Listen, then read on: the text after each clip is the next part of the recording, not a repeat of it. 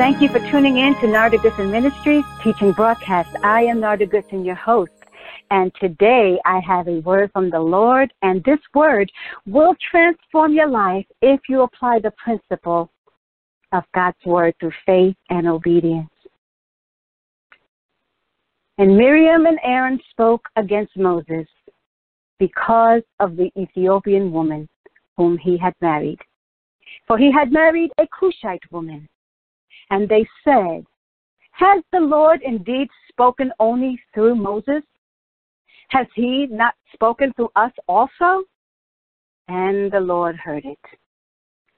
Father, once again, as I continue with this message, part two, with no condemnation, but with your sincere love and your truth, with clarity of thought and brevity of speech, and in boldness, Lord, let this word you have placed in my belly be uttered.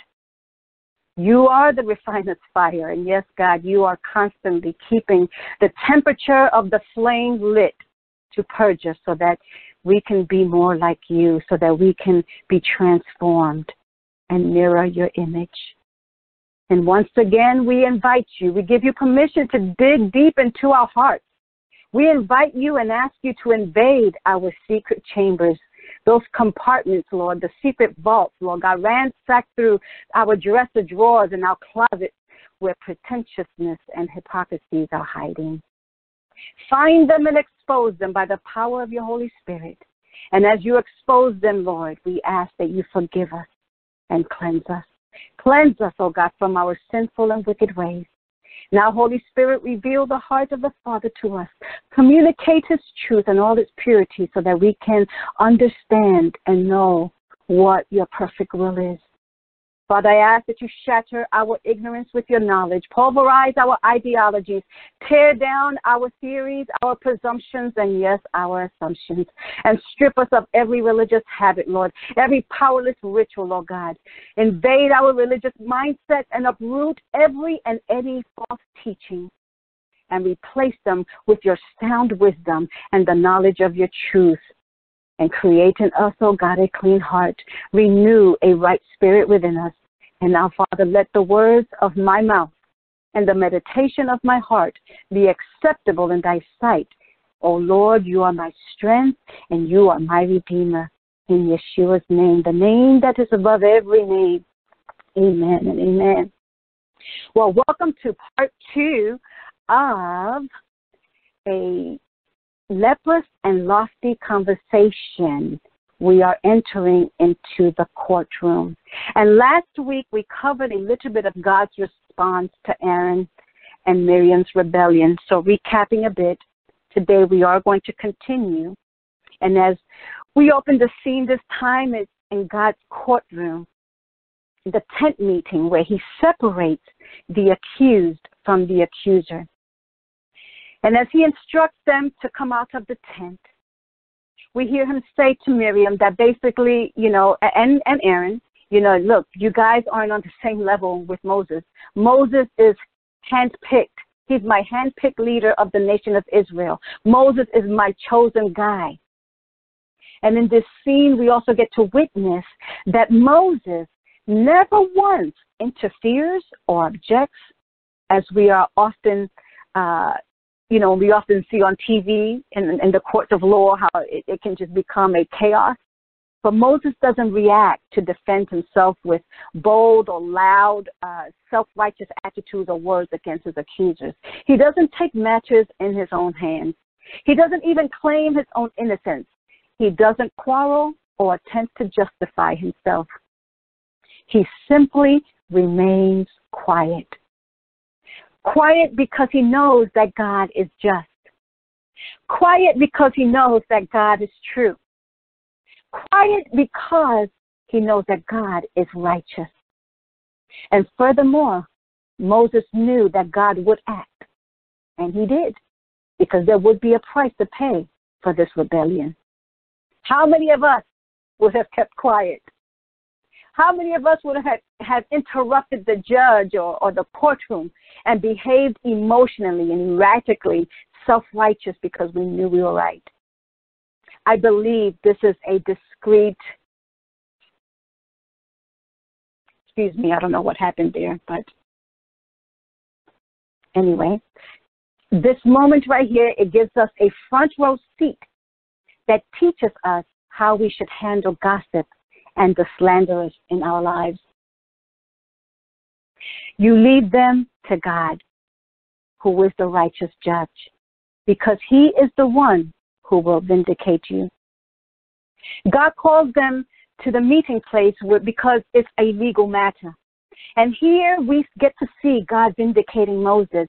And, and God says and does four things.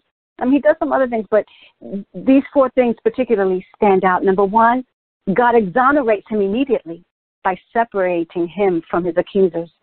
He instructs Aaron and Miriam to step forward. Number two, God validates his office by calling him faithful over his entire household, which was the nation of Israel and his ministry. Number three, God exalts and honors him by saying he is the meekest man. What are you talking about? This man here is the meekest man in all the earth. Number four, God tells them that he speaks with Moses face to face, unlike with any other. But to the instigator of this gossip, which is Miriam, she receives four things. One, she is struck with leprosy, which brings me to number two. It requires her to be removed from the tent. So she gets sent outside. She gets put out because that's what sin does. Sin will separate you. It'll separate me. Number three, she is put to shame. And to her shame, the camp of Israel cannot move forward. So she delays and, and holds back the advancement, not just of a small group, not just of one or two people, but of the entire congregation, the entire nation of Israel for seven days is held back until she is uh, complete in her restoration period. Number four, she's ostracized.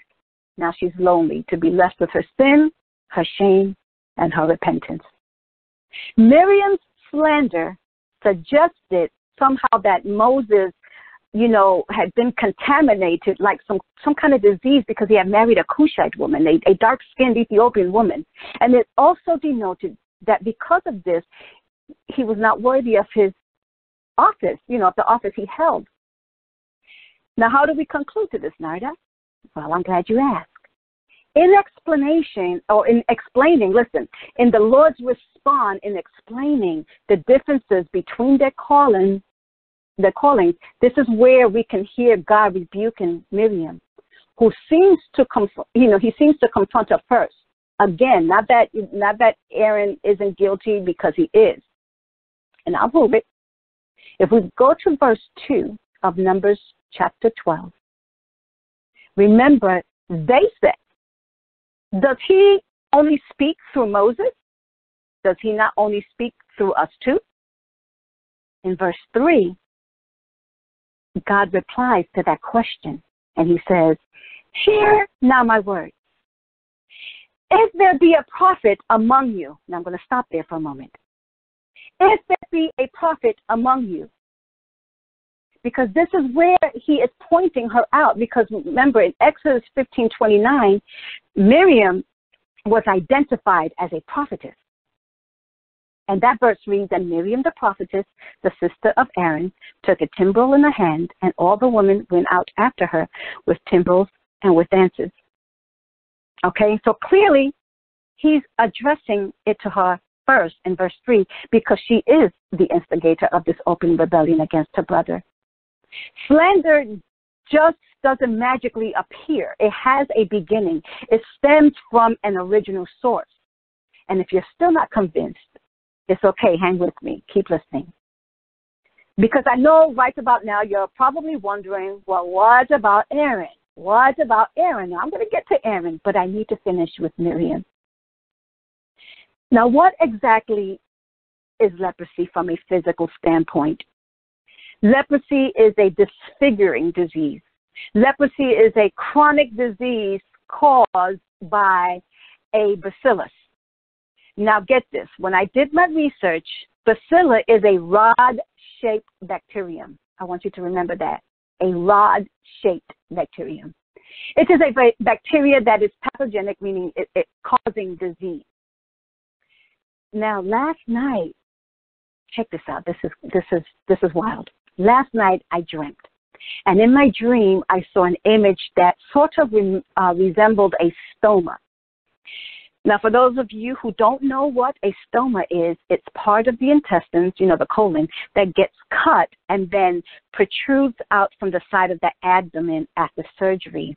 And it's, it gets covered with a bag so that the fecal matters can drain into it.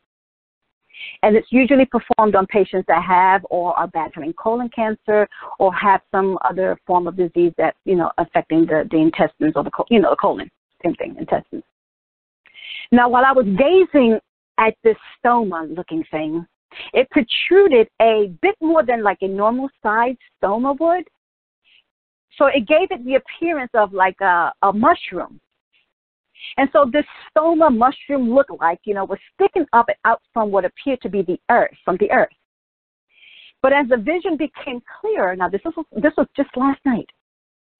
As the vision becomes clearer, it was actually not on the earth, but on the side of a human body. But I had to laugh, you know, because, you know, we are earth. we came from earth. So seeing the earth initially, it, it, it sinks, you know.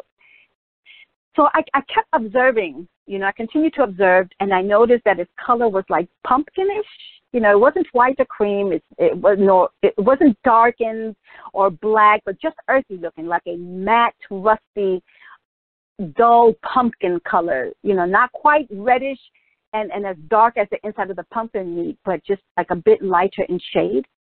I mean, that's kind of like the best way I can describe it. But it it it had an umbrella like a mushroom has over it. And when I touched it, when I touched the, the, the you know, the mushroom has like, it's called a cap. But so when I touched this cap, it fell off. And I was startled when it happened. But what I saw next frightened me.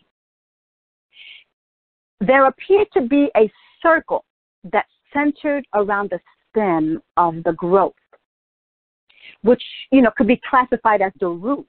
And that center, that circle that stemmed around that, you know, the, the, the, the, the growth, it was completely black. Now, on sight, this was obscured and shielded by the cap or, you know, the umbrella that fell off, so you wouldn't normally see it.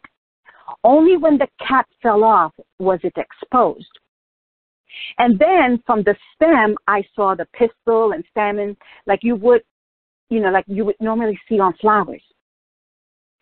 But then it did the oddest thing the the things that look like the pistil and stamen, you know, they look like tiny noodles or or better yet like tentacles.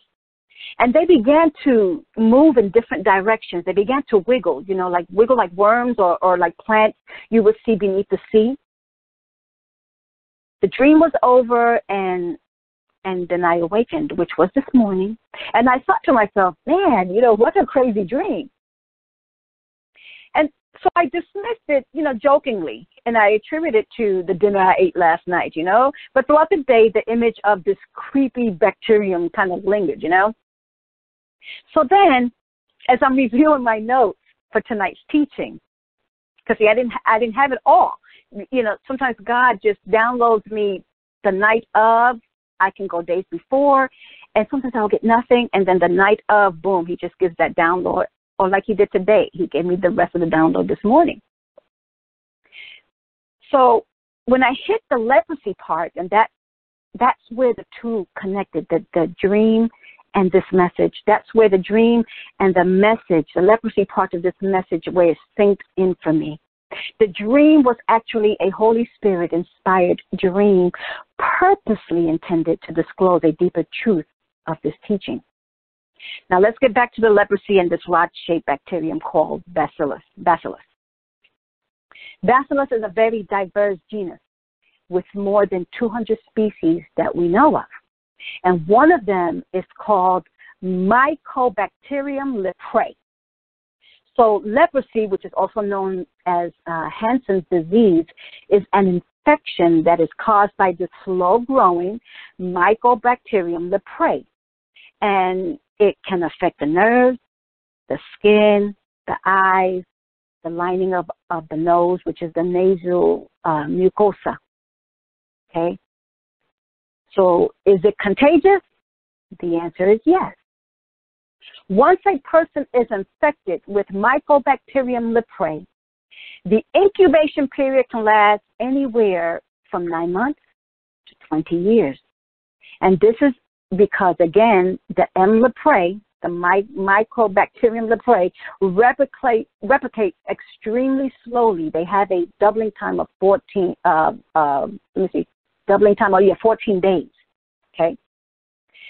Now, how is someone likely to contract um, leprosy? A person is most likely to get leprosy when the affected, infected person coughs or sneezes around you.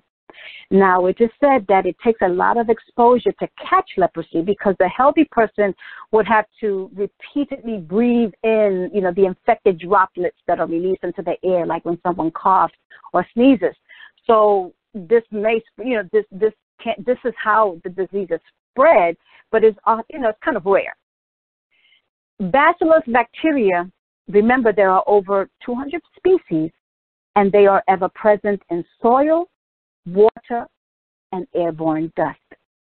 Now, with all that being said, with no medical background or training, I didn't talk to anyone, I had no medical discussion with anyone, only with the Holy Spirit's guidance and diligently searching, researching this thing today. After last night's stream of this thing that I saw, that I embark on this information that I'm about to share with you. Bacillus, now check this out. Guess where it's found? As a natural flora, it's found in the intestines. Now, I wouldn't know that. It is found in the intestines, in the colon.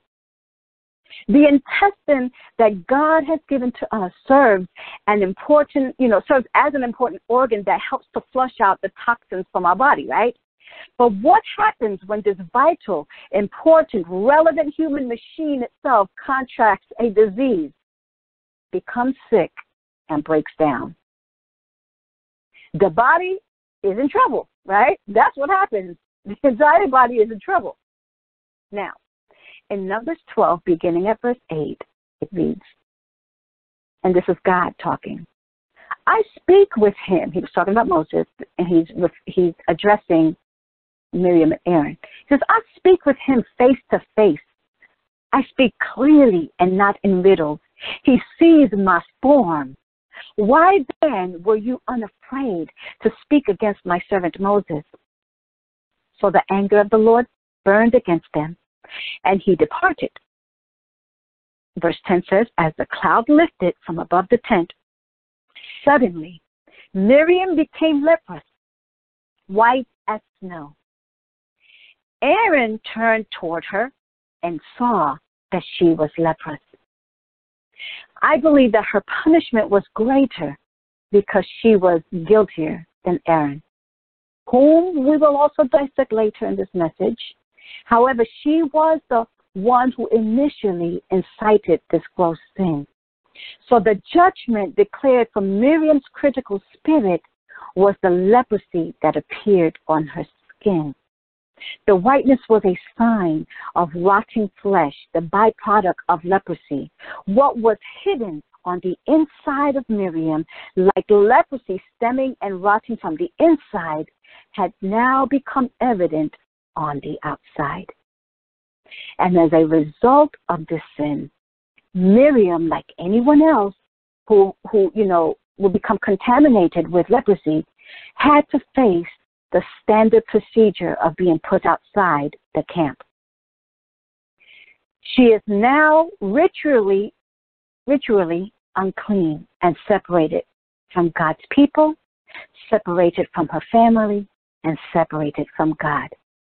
In the scene, we can see that Miriam's life serves as a type of the lost sinner, separated by the sting of sin and its consequences, alienated from God, from his people, from righteousness, from eternal life. This, my friend, is the consequences that sin brings upon our lives. Sin has the potential to spread and contaminate like an infectious disease.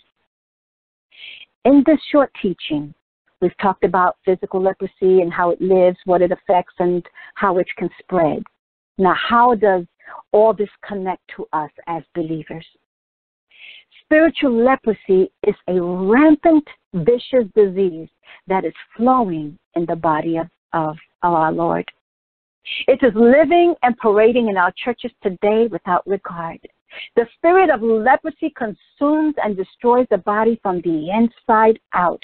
It rots vital parts, causes spiritual blindness, among other things, and God is saying, kill it.